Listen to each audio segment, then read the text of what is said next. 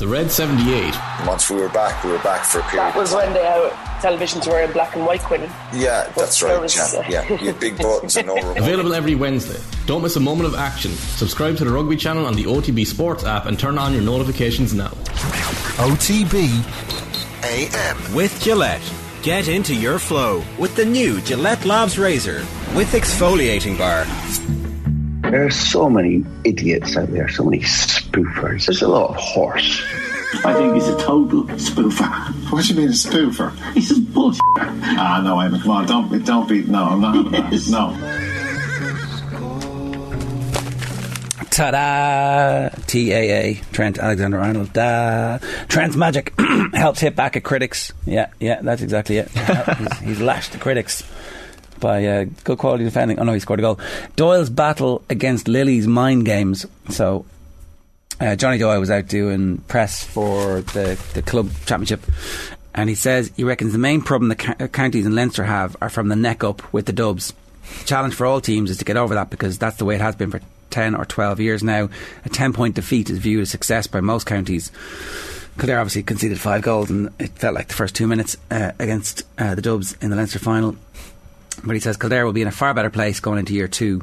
Uh, we like to think we have a lot of good young lads coming. We've had success at underage level against the Dublins of this world. Still, Dublin are where they are. I'd like to think that gap is being bridged, but how wide the gap is still is uh, TBC. So Best of luck in closing that gap. But I, I don't see. I don't think most of those counties would, would view a ten point defeat as a success. I, I know what they're saying. I think they would. I think I don't think Kildare would. Well, no, other than Kildare, right? We don't think it's a, a success. Like the game has to be in the in the melting pot. Um, Yeah, on Meath as well potentially. Well, I mean, probably think ten points. Yeah, I, I'd, I'd take that. You know. uh, Meath people. Be sure to comment on the on the stream this morning. Um, yeah, I, I- I think that that gap is going to close. Uh, it feels like it's going to close potentially. Uh, yeah, well, the, the Dubs not just get their two best generational players back. They did. their generational players. They did. I don't know, but, but talk of Ben McCormack maybe staying on chair. I know there was the the, the rumored trip to Australia for him, but Johnny's kind of playing it down in some of the papers. Remains to be seen whether whether he will go or not. Yeah, I really hope. I, I hope he's right. Um, at the same time, if that's what his life journey is, then like you know, go and have your year and, and see what life is like. Um, the, the Kildare players went down to visit Micko in the summer. There's a great picture of um, many of them. Um, Dermot Earley's there, Glenn Ryan's there. Looks like Anthony Rainbow's there, and a couple of others are down visiting Micko in Waterville uh, this summer. So um, that was that was very nice to see. And he said they all went down to have a chat. Yeah, I think uh, Johnny says in the piece that uh, they had heard he wasn't in the in the best of health, and they went down just to kind of uh, have the chat and catch up with him. Um, uh, they said obviously he doesn't move on his feet as well as he as, as he used to, but his brain is as sharp as it ever has been. Uh, kind of a circular thing to it as well. You know, Naas and Clane are playing in the Kildare Senior Championship final this weekend, and I think that was the exact game years ago where, where Mick O'Dwyer was, was unveiled as, as the Kildare manager, Naas versus Clane in the senior final. And I, I, like the, the way Johnny tells the story is that most of the people there for the Naas playing final were probably there to see Mick O'Dwyer unveiled as the as the Kildare senior boss. You can imagine the excitement in the in the county when, when that was happening. But um, it's it's funny those visits down to Waterville, and I know those Kildare teams trained down in Waterville, didn't they? For, for much of the much of the time when Micko'Dwyer was, was manager, I know they went down often during the summer and stuff to to kind of um, To train the them. trip. Well, exactly, get the trip and, and, and drink the water down in Waterville. But uh, even uh, Johnny was telling us a story in one in one of those uh, articles where um, Mick was talking uh, during that um, visit during the summer about the the changes in, in Gaelic football, even in, in coaching, and how Mick O trained the Kerry team at one point in the 80s for, I think it was 27 days in a row, he said. Um, you know, which just absolutely wouldn't happen. Now, I mean, talk about talk about uh, burnout and, and players going too far, but um, kind of highlights how, how far things have come since Micko's days of coaching. But great to see that the photo of the lads and, and Micko in the summer down in down in Waterville for sure. A lot of that uh, great Kildare team you grew up with, Ger. Oh yeah, robbed in the All Ireland final, of course. uh, McManus is going nowhere. It says on the back of the Star. JP McManus' commitment to Limerick GAA remains as strong as ever, insists Treaty County Chairman John Cregan. I, I like, I didn't see the speculation anywhere until I went looking for it after everybody told us about the speculation. And um, was it not just one young fellow from Tipperary who has a long history of inventing things on Twitter? Was that not? not is that not where this? Seems to be where where where It wasn't. It wasn't a media outlet. It wasn't No. like a, uh ITK GAA Stan. it, account. No, but it highlight it highlights how how how much silly season it is in GAA at the moment that we have the Kieran Donaghy to Roscommon rumours. We have you know the likes of who's heading to Australia, who's not. Ben McCormack being the one in, in today's papers because we don't know whether he's going or not. Uh, and we have this story as well about JP. Um, falling out with the Limerick County Board and, and pulling out of the sponsorship deal, which has absolutely been rubbished by the, by the Limerick County Board chairman in, uh, in today's papers. So yeah, uh, GAA and WhatsApp rumours seem to go hand in hand this time Well, of year. Particularly this year when like things seem to have gone pretty well for Limerick and the the hurlers all seem to have had a good time at Adare. It just felt like the relationship was stronger than ever. Yeah. Oh yeah, completely. Uh, so look, maybe, and sure, look, you would say, well, what else would they say? Do you know? If They're being cynical about it. What else would they say? Well, true, and cynical, cynical me, as I, as I mentioned yesterday, thinking that the, you know, the, these Connacht Telegraph um, rumours that came out about Donaghy being f- uh, s- uh, founded in Mayo, potentially. Uh, well, who knows where the which county these Limerick rumours were founded in? But I would suggest they probably weren't in Limerick. I mean, maybe maybe Roscommon were thinking, should we get the lads? And they had a conversation about it, and then somebody was supposed to ring them, and then they never did. You know, you don't know Yeah, that they're yeah, like the what backstory. the, the genesis of some truth in that, and like they should be looking at Donny. Donny's going to be a brilliant intercounty coach. Of course, yeah. Galvin's already cut his teeth a little bit, and it'd be like, what a dream team that would be. Mm-hmm.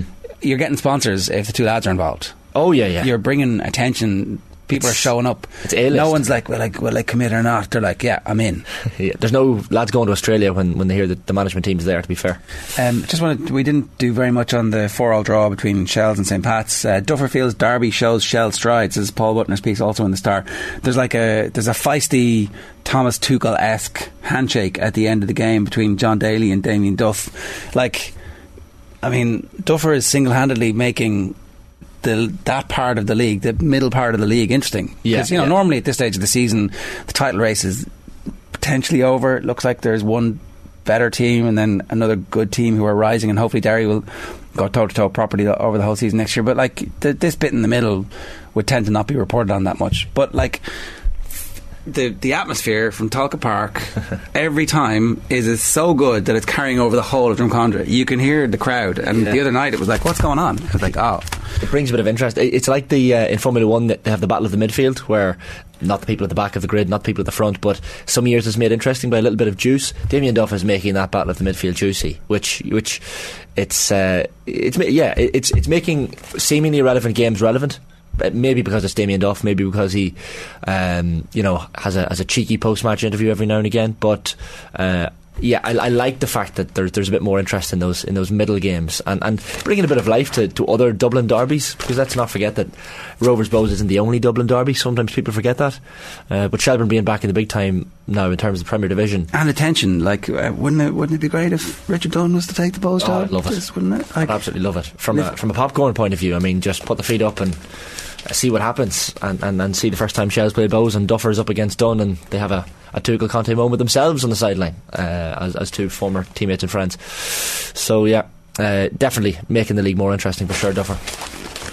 Uh, you got the Irish Times there? Yeah, Irish Times there. There was a piece that uh, kind of stood out for me. Obviously, there's the peeps, pieces on um, Mullins, a great interview with Brian Talty, how Mullins and Talty parked their grievances and became fast friends.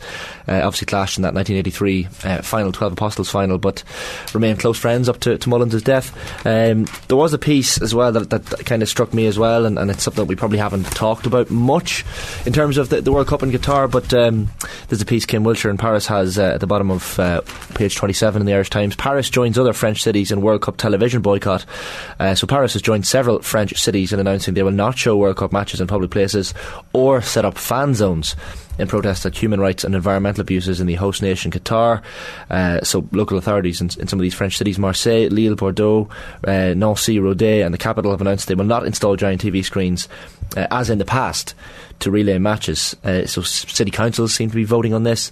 Uh, the, the socialist mayor in Lille, one of those to, to come out and speak against this. Interestingly as well, Pierre Rabadan as a former French rugby international, he's the deputy in charge of sport in the, in the city hall in Paris. He said there was no question of installing fan zones in, in Paris.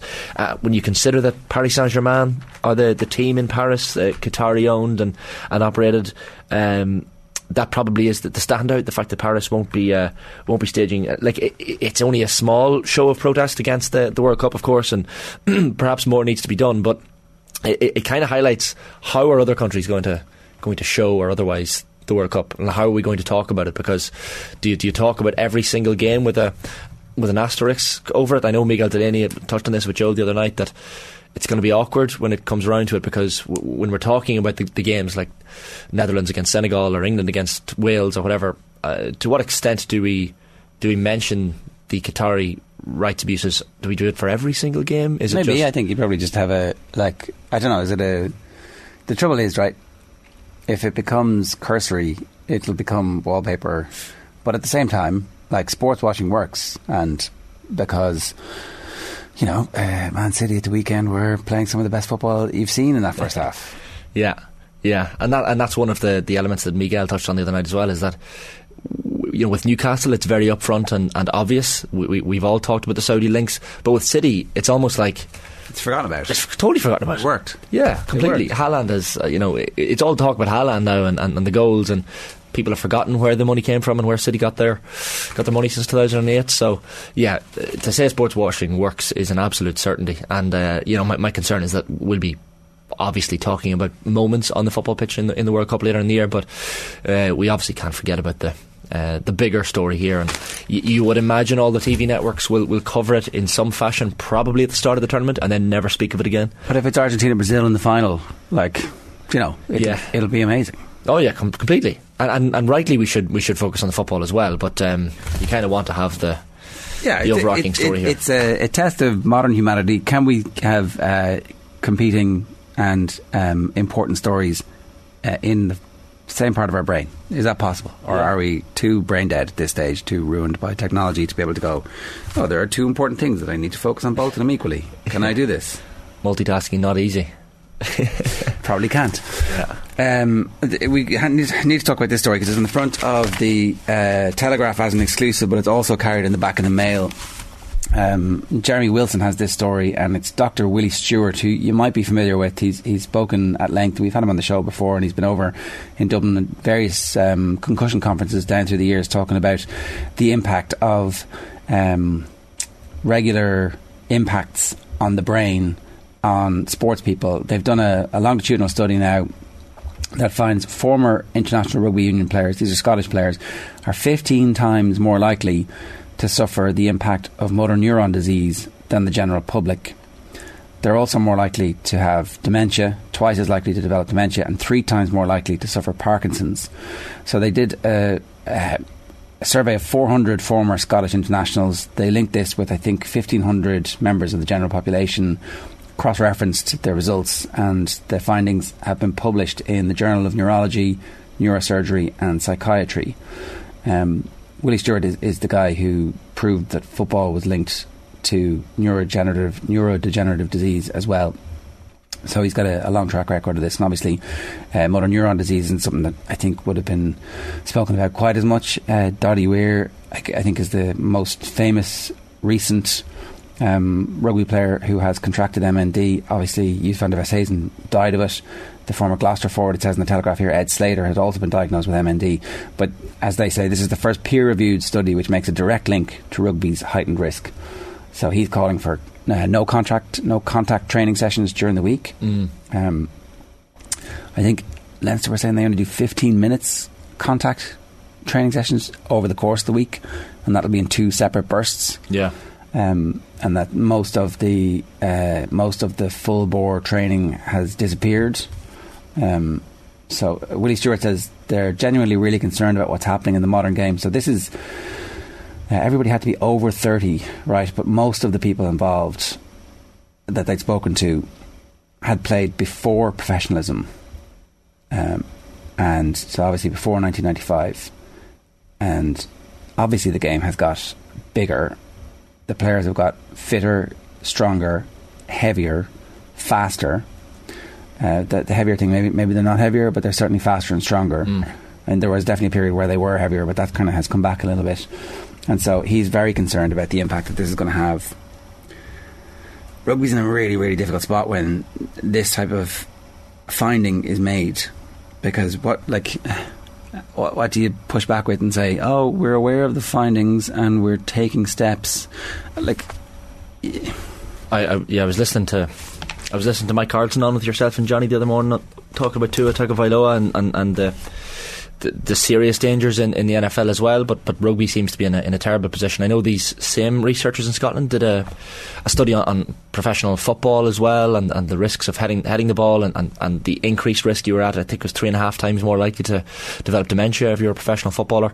Um, the concern is that what Dr. Willie Stewart says in this piece is that in 20 years' time, he would expect that these figures are even more terrifying and scary. Um, 20 years goes, um, sorry to tell you all, but 20 years goes fairly fast. Uh, and, you know, people are going to be, we're going to be sitting here in 20 years' time with drastically different and, and scarier numbers, uh, and nothing will have been done in, in the interim period because um, uh, some sports seem very reluctant to move on from this. There should be absolutely no need for, for contact sport during the week or during competition in rugby. Um, I, I, remember reading the Jonathan, great Jonathan Eig biography on Muhammad Ali, and he talked about the fact that in, in, the, in the 80s and late on in, in, Ali's career, when, when probably some damage had already been done, um, like he used to practice for fights by repeatedly getting punched in the head, and his logic was, well, I, I'm going to get punched, so I need to be prepared to get punched, which, looking back now, seems archaic and, and ridiculous. But I have a feeling we're going to look back in. It's not quite like the you know looking back at smoking ads in the '60s and saying, "Oh, look at what people did back then." But it's not far off. I think we're going to look back in 30 or 40 years um, at contact training in rugby and, and scrummaging at the moment in rugby and think, why didn't we do something. Yeah, they, they look. I mean, I think there's a fairly obvious call being made by Willie Stewart, and uh, in fairness, Eanna Falvey's quoted here. He's the chief medical officer of World Rugby. Uh, he says he welcomes the call for more research and stresses that World Rugby has established an independent concussion working group to consider the latest evidence. This enables us to have a constant and open conversation about what changes to the game may be appropriate. And he says um, they've already invested more than 10 million in welfare studies. We'll continue to build on this work in our quest to make our game as safe as it possibly can be for players at all levels within the rugby family. So, um, this is a specific research to uh, Scotland. There are now calls for this to be much more broadly studied across the world. And um, they've actually spoken. Doddie Weir is a columnist for the Telegraph. They've spoken to him this morning, and he says, I personally wouldn't change anything about the game. I enjoyed the game. I also feel that playing rugby was not the cause for my disease. I'm delighted for my sons to play the game and have no concerns for them getting MND. I was very surprised with their findings. It would be very interesting in how they came to that conclusion. I find it hard to believe. It would be good to see the biomarkers and evidence before I comment more, and has also then called for more research into the causes of it. Yeah, um, Doddie obviously fully entitled to his opinion. Um, you know, you're, you're going to listen to the medical team on teams on this. Uh, that's the, the bottom line and the be all and end all here. Like, it, it's just they've been very rugby's been quite slow to develop and, and move on from all this. Like, do, do they need? Do we need so many games? And eh, like, from a from a fan's point of view, watching watching rugby, and when you hear stories like this, it makes you feel a little bit dirty as well because you know we expect rugby players to to get out there from an entertainment point of view and play loads of matches and take the hits, and we all uh, praise the hits when they happen. But uh, the impetus here shouldn't be on players because even in the NFL, you look, you know, when a player undergoes a concussion protocol, they're, they're going to want to get straight back on the pitch. If if the decision is down to a player, um, you know, they feel like their job is on the line, their career is on the line, their position in the team is on the line. But um, realistically, that the, these decisions have to be above the player and above the coaches. Um, we can only listen to medical professionals on this. I mean, here's me and you sitting here without any medical degrees, of course, but when you hear people like Dr. Willie Stewart, who we've, as you said, we've had in the show, and, and Eanna Falvey, who's been a, a, voice in this as well for, for many years, that is concerning. Um, and, and, and, look, I don't know where this is going to be in 5, 10, 15, 20 years, but, but if, if these lads are to be listened to, and they should be, you'd be concerned. All right. We'll uh, obviously be covering that story more in the days and weeks and years to come, unfortunately. It's uh, 8.31 this morning. We'd love to hear from you. 0879 180 180 is the WhatsApp number. A couple of quick comments for you. Uh, Brian Mullins gave me a pre-game talk back in 2006 as Michael Mickey Whelan brought him in to speak to the team about attitude and personal responsibility. Amazing man. Condolences to all the family. Eamon Dawson says Brian Mullins was my hero as a kid. I started secondary school in Greendale and he walked in the room and announced he was our special class tutor. I was awestruck as an 11 year old.